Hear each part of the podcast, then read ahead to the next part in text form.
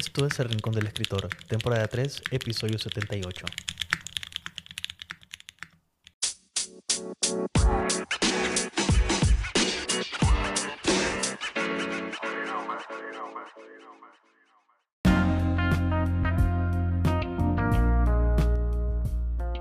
Bienvenidos y bienvenidas a un nuevo episodio del Rincón del Escritor.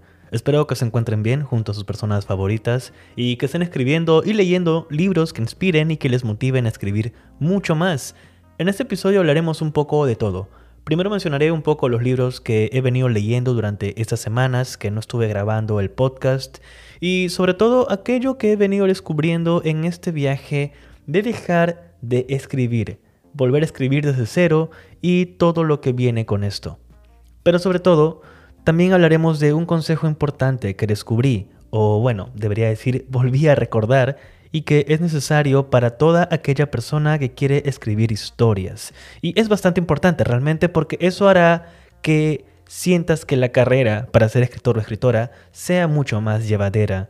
Así que vayan por un poco de café o una infusión y comencemos. Yo soy Jairo Morales y esto es El Rincón del Escritor.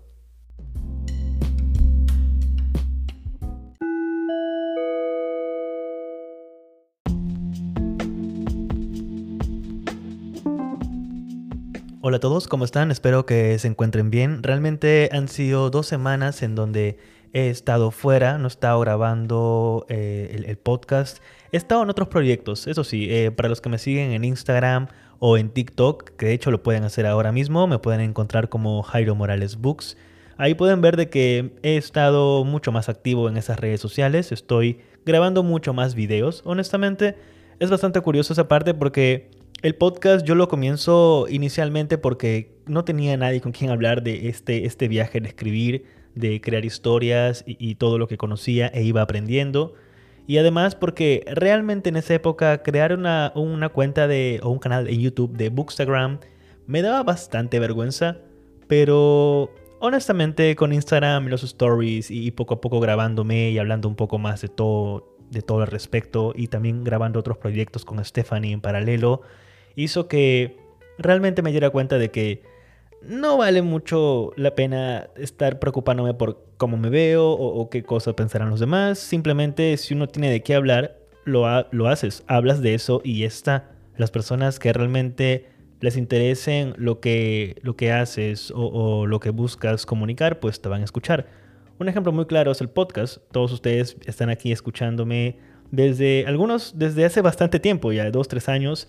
Y quizás otros de ustedes desde hace poco. Sea como sea, bienvenidos y bienvenidas. Realmente es un placer siempre poder conversar con ustedes acerca de la escritura, de los libros y los autores. Y como les comentaba, estas 2 semanas no he estado grabando el podcast El Rincón del Escritor, pero sí estuve trabajando en los videos para TikTok y para YouTube, algo que pretendo hacer todas las semanas y en verdad voy a seguir haciéndolo. Así que si en algún momento ven que quizás estoy dejando de lado el podcast, no se preocupen, porque muchas veces voy a estar grabando videos en formato de podcast, o bueno, podcast en formato de videos, y los estaré subiendo a YouTube. Es algo que pretendo que vean en las siguientes semanas, si no es en el siguiente mes. Pero entonces, ¿qué es lo que estaba haciendo estas 2 semanas? La verdad es de que estuve leyendo, sigo leyendo. Aún estoy tratando de recuperar el ritmo que tenía antes de la pandemia. En episodios anteriores habíamos conversado justamente de lo complicado que es realmente volver a retomar ciertas rutinas. Si bien es cierto, yo soy de las personas que honestamente no quiero que las cosas vuelvan como antes en el sentido de el trabajo en una oficina, regresar a donde, bueno, literalmente una oficina, a cubículos, a conversar con personas, con trabajos que realmente se pueden hacer y ya descubrimos que se pueden hacer desde casa o desde donde sea que uno tenga internet. Y la verdad es de que me gusta mucho más esta libertad, entre comillas, que he podido encontrar en esta época. Por supuesto, han habido muchas otras cosas que se han perdido en el camino. Una de esas es la capacidad de poder leer mucho más rápido o de leer mucho más libros. La verdad es de que antes de la pandemia yo lo que hacía era leer bastante en el transporte público porque literalmente no perdía porque leía, pero pasaba cerca de 2 a casi 3 horas en transporte público en ida y vuelta de casa. Y ahí era donde aprovechaba en leer. Leía quizás el 80% de los libros que tenía. Pero bueno, estoy tratando de poco a poco encontrar un espacio, tratar de organizarme y leer al menos unas 2-3 horas diarias para poder al menos crear contenido para esto, porque quiero o no, como escritor mi trabajo es leer mucho más, y sobre todo si hablo de libros y autores y escritura, tanto en el podcast como en TikTok o en Instagram o en YouTube, pues tengo que leer mucho más. Es interesante, no lo veo como un trabajo, pero lo veo más como una consecuencia de si tengo que hablar de esto, pues tengo que saber de qué estoy hablando. Y justamente hablando de los libros que he estado leyendo, en algunas ocasiones, en episodios anteriores había comentado ya unos cuantos de estos, pero nunca realmente me detuve a hablar de ellos exactamente, así que aquí les voy a comentar los libros que he leído y que realmente recomiendo que ustedes también lean, porque les va a servir tanto como desde el punto de vista de escritores o escritoras que quieren ser, como también desde el punto de vista de lectores, porque son lecturas muy, muy interesantes. El libro que ya comenté anteriormente es Nueva York 2140, del autor Kim Stanley Robinson. Esta novela es bastante grande, es complicada, sí, debido a que emplea muchísimos términos. Es como una ciencia ficción un poco complicada, siempre es así ciertos libros como estos, pero los términos que emplean son más ambientados y enfocados a lo que vendría a ser todo este subgénero del solarpunk.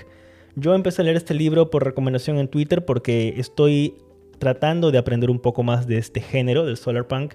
Es un episodio que les debo realmente, pero también estoy tratando de aprender mucho más de esto, porque mientras más aprendo de esto, mucho más fácil va a ser para mí poder contarles de esto.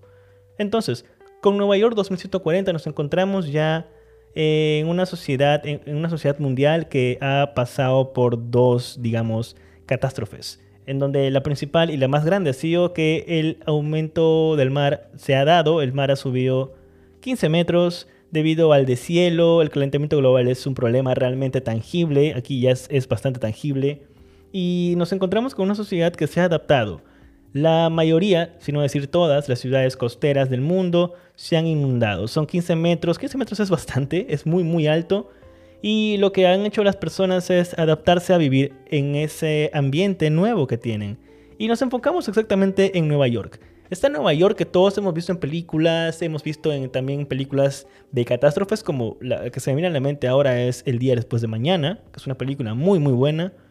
Pues se enfoca bastante en ese aspecto. Ha habido el deshielo, se ha inundado Nueva York, han pasado 100 años de todo esto y ahora vemos personas adaptadas. Es una sociedad, una generación que está viviendo justamente en estos nuevos tiempos.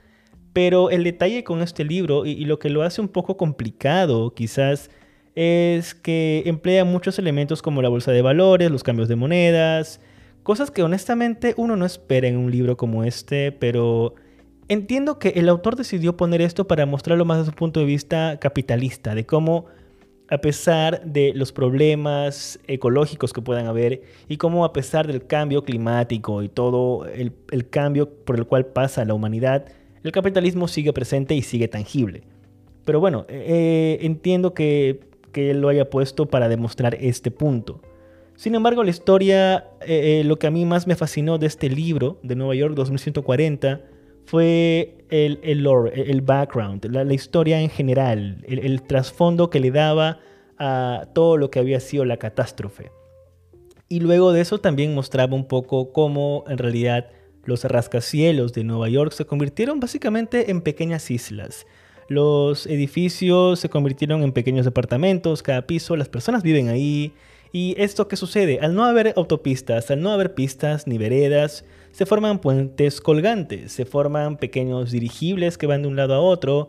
También las personas más pudientes, por supuesto, pueden costearse un aeroplano, aviones que van de un lado a otro, otros dirigibles. Hay buses que son, en verdad son barcos, pero funcionan como buses que van de un lugar de la ciudad a otro.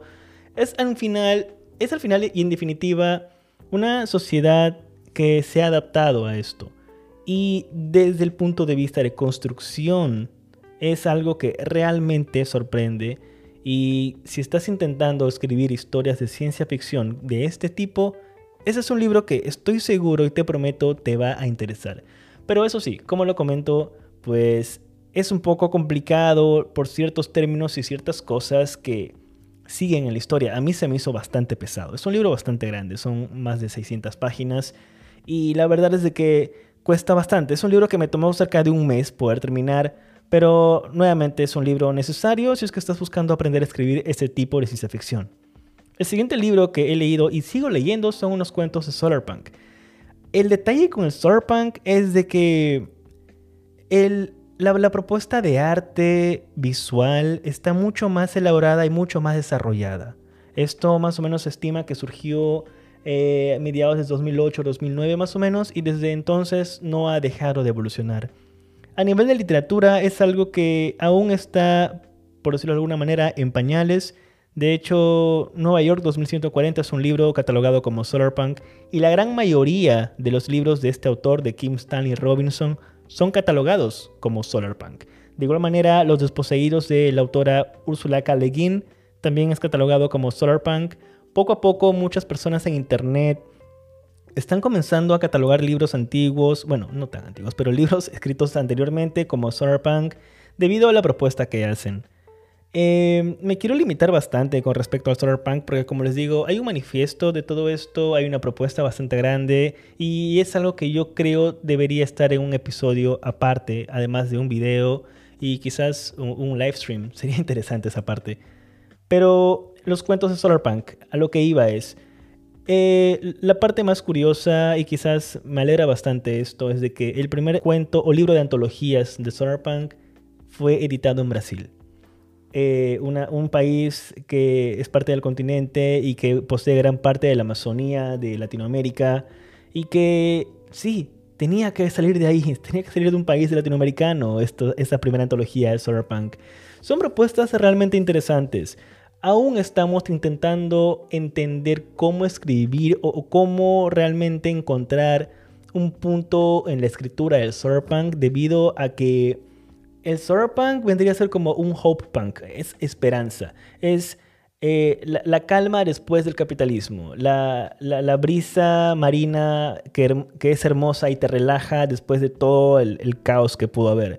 El detalle es entonces, si todo es una utopía, por decirlo de alguna manera, ¿cuál vendría a ser el conflicto? Entonces, aún hay muchos escritores que están intentando descifrar cuál vendría a ser este punto de conflicto. Yo particularmente sigo leyendo, estoy pensando en ideas de cómo escribir ciertas cosas, pero nuevamente esto está interesante y espero hablar mucho más al respecto en futuros episodios. El siguiente libro que estoy leyendo también de a pocos, porque son cuentos, lo que pasa con los libros de cuentos es de que yo leo un cuento cada día o antes de dormir o los fines de semana, porque para mí es una manera de mucho más tranquila de leer algo con calma y poder meditar al respecto. Este libro se llama El tercer mundo después del sol, editado por Rodrigo Bastidas. Este libro es muy especial porque es, si no me equivoco, un libro, no sé si es el primer libro, pero es uno de los libros de Minotauro, que es una antología de ciencia ficción latinoamericana. Latinoamérica tiene una muy buena ciencia ficción y sobre todo, como lo acuñamos nosotros, el cyberpunk, pues es realmente interesante ver la propuesta que tienen estos autores de distintos países de Latinoamérica, que realmente te van a sorprender y nuevamente te van a hacer darte cuenta de que, ok, tú puedes escribir realmente sobre el lugar en el que te encuentras. Obviamente ahí van a haber muchas opiniones al respecto. Yo particularmente soy de las personas que prefiero escribir, sí, sobre Lima o sobre Quito, la ciudad de donde yo vengo, o quizás también sobre Seúl o París o cosas así muy puntuales. Entonces, es un libro que te va a mostrar qué es lo que están trabajando los autores en Latinoamérica. Entonces es realmente interesante. Y el libro que me encuentro leyendo en estos momentos y el cual pretendo terminar esta semana se llama Gallant, de la autora V. E. Schwab. Gallant es un libro bastante especial, sobre todo porque es el libro que ella escribe y publica luego de La vida invisible de Addie LaRue. Este libro particularmente pienso que no ha tenido mucha repercusión en Latinoamérica. No sé por qué, sé que aún muchas personas siguen leyendo a Addie LaRue. Es un libro que a muchas personas les ha encantado y a otro grupo no. Mucha gente piensa que ha sido un libro bastante como que mucho hype, le han dado muchísimo hype, mucha atención, y mucha gente piensa que es un libro que quizás es un poco complicado de leer, pero sucede que con La vida invisible de Addie LaRue es que vamos a encontrar una propuesta muy diferente al resto de libros de Victoria Schwab o V. E. Schwab. Así que no es un libro para todos. Sin embargo, Gallant, en mi opinión personal, en las 200 un poco más de páginas que vengo leyendo de este libro, es que ha evolucionado bastante. Para mí, La vida invisible de Addie LaRue era un libro y una historia muy compleja, pero muy bien hecha, muy bien estructurada. Ciertas cosas, obviamente, al final que me parecen que pudo haber pulido de una mejor manera, pero entendía muy bien hacia dónde iba. Entendía muy bien la propuesta, e incluso yo podía notar las influencias de donde ella las sacaba. Pero con Gallant siento que al final pudo terminar de pulir todo. Para mí, Gallant hasta el momento sigue siendo una novela perfectamente bien escrita. Honestamente. Y no solamente bien escrita, sino es un placer leerla. La traducción que se ha trabajado al español de esta novela está muy bien hecha.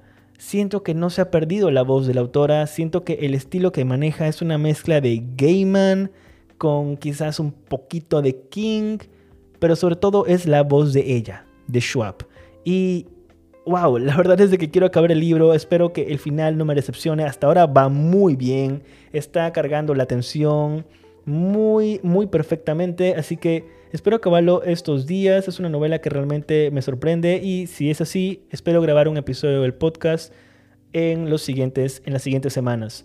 Así que esos serían los libros que estoy leyendo y que he leído durante estas semanas que he estado un poco ausente, y que espero ustedes encuentren también inspiración en estas novelas y en estos cuentos. Así que si es así, cuéntenme en Instagram o en TikTok cuáles son estos libros que a ustedes les interesa y que se van a conseguir.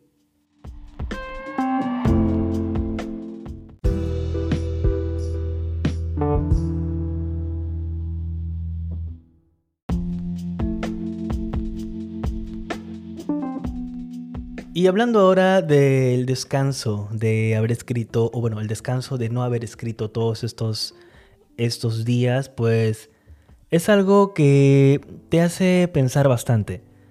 Particularmente cuando yo cumplí 30, pasado noviembre, pues decidí que no iba a volver a escribir historias de realismo porque me obligaban de alguna forma a escribir cosas tristes, cosas que yo no quiero volver a sentir. Pero también entiendo que es parte de la vida sentir todas las emociones que puedan suceder. Entonces, simplemente pasó que en febrero vino a mi mente la idea de que, ¿sabes qué? No, en serio, necesito leer nada más ciencia ficción y fantasía. Quiero leer Solarpunk, quiero aprender un poco más sobre esto, y ya no quiero más escribir sobre esto. La última novela que escribí de realismo la escribí en noviembre, diciembre. Es un primer borrador, intenté editarlo, pero realmente se me hacía muy complicado volver a sentir esas cosas, porque yo soy de las personas que piensa que, si bien es cierto, yo les digo a ustedes, acaba este primer borrador, déjalo descansar y luego edítalo, dale, perfecto, hazlo, pero también soy de las personas que piensa que escribe una historia y déjalo en primer borrador, no necesitas editar o corregir o cambiar, o sea, estamos hablando aquí de escribir, estamos hablando de contar las cosas que tú quieres y no necesitas publicarlas. Eso es muy diferente, ya hemos hablado bastante en muchos episodios de esta diferencia de entre escribir y publicar. Escribe sobre lo que tú quieras, puedes escribir sobre la taza que tienes en tu mesa y ya está, es una novela dedicada a esta taza y lo que tú quieras. Pero luego se trata también de escribir y aprender a escribir y entender que lo que estás haciendo es algo que te gusta y te llena. En mi caso particular sucedía que cuando editaba esta novela, pues de pronto sentía que me lastimaba, sentía que no me hacía sentir muy bien volver a sentir estas emociones, que en primer lugar yo las escribí para sacarlas realmente de mí y olvidarme de ellas. Es como que, no lo sé, como un retrato de Dorian Gray, en mi caso era un libro y traté de sacarlo. Y la verdad es de que me siento mucho más tranquilo, mucho mejor al respecto. Ahora nada más estoy leyendo. Estoy tratando de leer un poco más seguido, como les contaba en el primer bloque. Y Y poco a poco estoy escribiendo. Poco a poco he vuelto a agarrar el lapicero, la pluma, la libreta, anoto ideas, anoto outlines, me dejo unas pequeñas notas para el Jairo del futuro. Y cuando llegan esas notas, pues me siento, pongo música y escribo outlines, escribo pequeños diálogos, escribo pequeñas ideas, porque a la larga la vida en general se trata de entender que vas a hacer lo que tú quieres. Si quieres realmente disfrutar escribiendo, siéntate y escribe. Si de pronto lo que estás haciendo no te está llenando como persona o como escritor o escritora, entonces déjalo a un lado, ponlo a descansar primero y trabaja en otra cosa. Y luego regresa y mira si realmente vale la pena seguir con esto o simplemente salta a lo siguiente. Y lo otro que me he dado cuenta es que, por ejemplo, muchas veces nosotros asumimos que la escritura de una historia es lineal, que es sentarse y escribir de tal hora a tal hora. De hecho, culpa de toda esta rutina la tienen escritores como Hemingway y Fitzgerald. Yo sé, el episodio anterior es sobre Fitzgerald y su rutina de escritura, sus consejos. Pero hay que entender que los tiempos cambian. En la época de ellos no había redes sociales, ni siquiera había celulares. Entonces la atención cambia, el ritmo de atención evoluciona y las responsabilidades que tenemos en estos tiempos también son muy diferentes. Por ejemplo, yo tengo que grabar este podcast, un podcast que les debía desde hace bastante tiempo, y hacer esto es algo que a mí me gusta y me motiva, y estoy escribiendo, escribí un guión para esto. Entonces, es realmente interesante encontrarse delante de una página en blanco y darse cuenta que al final realmente estoy escribiendo. Que no esté publicando es muy diferente, pero yo en el fondo siempre quise escribir, y eso estoy haciendo, y creo que lo comenté antes, que yo siempre había rezado cuando tenía 20s, empezando a los 20s, rezar porque le pedía a los dioses, quiero ganar dinero escribiendo, y ahora lo hago, escribo para empresas de tecnología y todo esto, y pues sí, bien. Pero me faltó definir el detalle de quiero escribir libros, historias, narrativa. En fin, hasta que eso pase voy a seguir escribiendo. Lo que les decía era de que justamente poco a poco estoy volviendo a escribir. La semana pasada me senté y escribí después de casi un mes, o quizás un mes entero, un cuento. Y era un cuento de ciencia ficción. Y eso, una mezcla de ciencia ficción, quizás un poco. Y se sintió bien. Se sintió inmensamente liberador.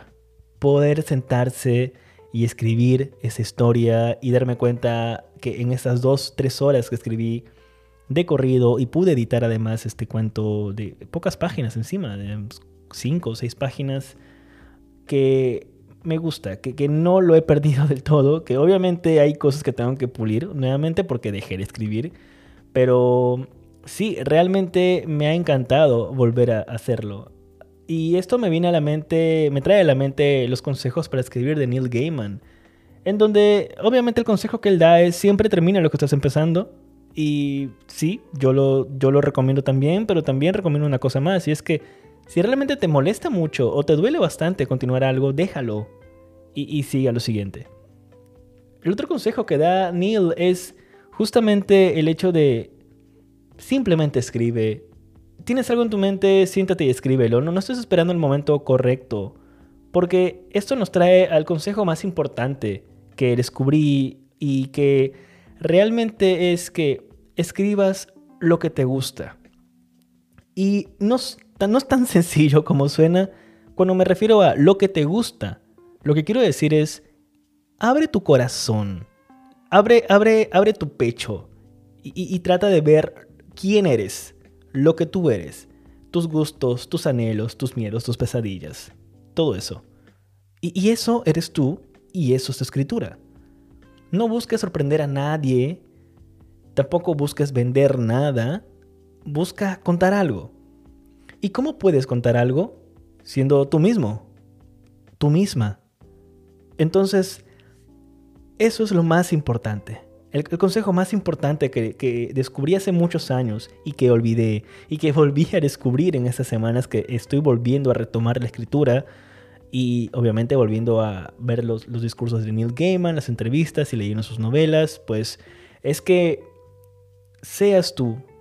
Pero ese ser tú y escribir lo que te gusta va entre comillas, porque lo que realmente deberíamos empezar a decir es: no trates de vender nada, no trates de sorprender a nadie.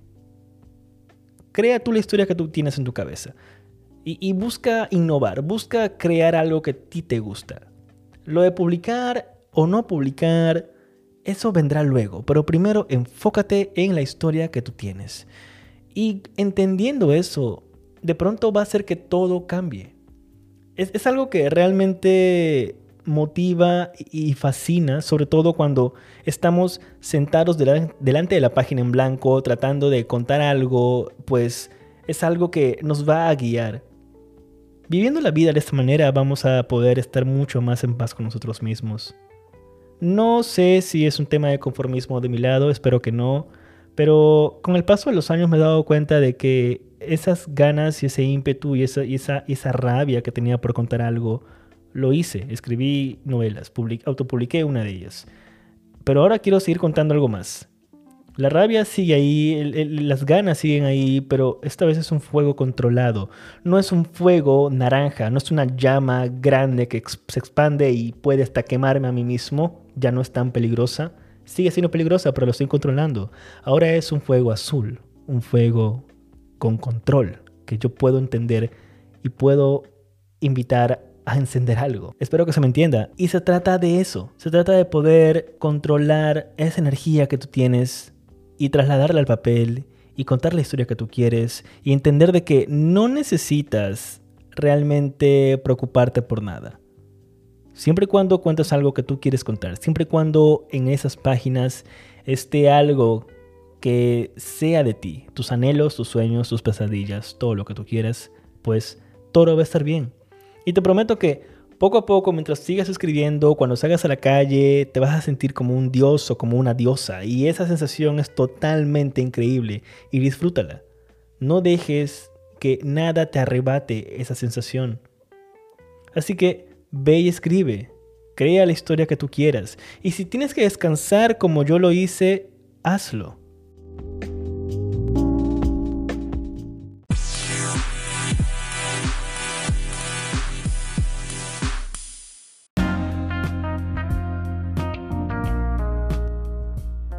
Y eso sería todo en este episodio del podcast. Espero que hayan encontrado lo que buscaban y que tengan una idea o dos para continuar escribiendo esa historia que tanto quieren. Como les comentaba, realmente han venido siendo 2 semanas muy intensas en donde, si bien es cierto, no estuve aquí grabando en el podcast. Les pido disculpas, prometo estar grabando en las siguientes semanas ahora.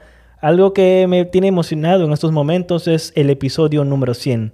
Quiero llegar al episodio número 100 y hacer algo totalmente especial para ustedes y también para mí, porque esto es algo que yo también disfruto hacer, así que al fin y al cabo esto es algo con lo cual aprendo escribiendo y también es para ustedes. En realidad aprendemos todos juntos aquí en paralelo, así que eso sería. Y siguiendo la tradición de todo episodio, aquí les recomiendo un libro, un disco de jazz y una película.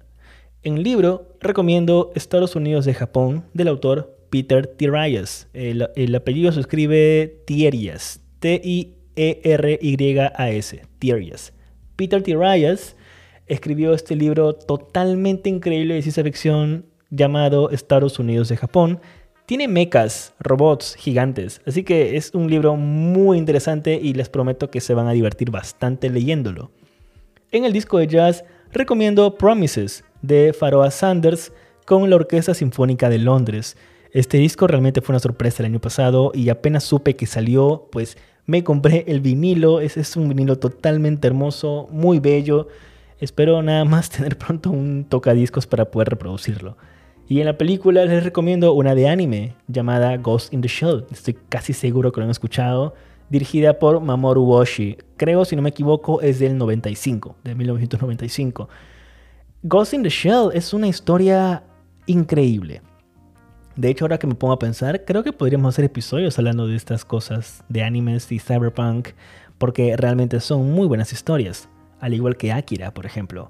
Pero volviendo al tema, Ghost in the Shell es esa película que fascina, que motiva y sobre todo, a mí particularmente, la primera vez que la vi, pues fue en donde dije, quiero aprender a describir ciudades. Las descripciones es algo que yo estoy aprendiendo mucho más y realmente me fascina. Ghost in the Shell es una gran película y esas serían las tres recomendaciones que tenemos en esta semana. Escríbeme en Instagram o en TikTok y cuéntame qué te parecen.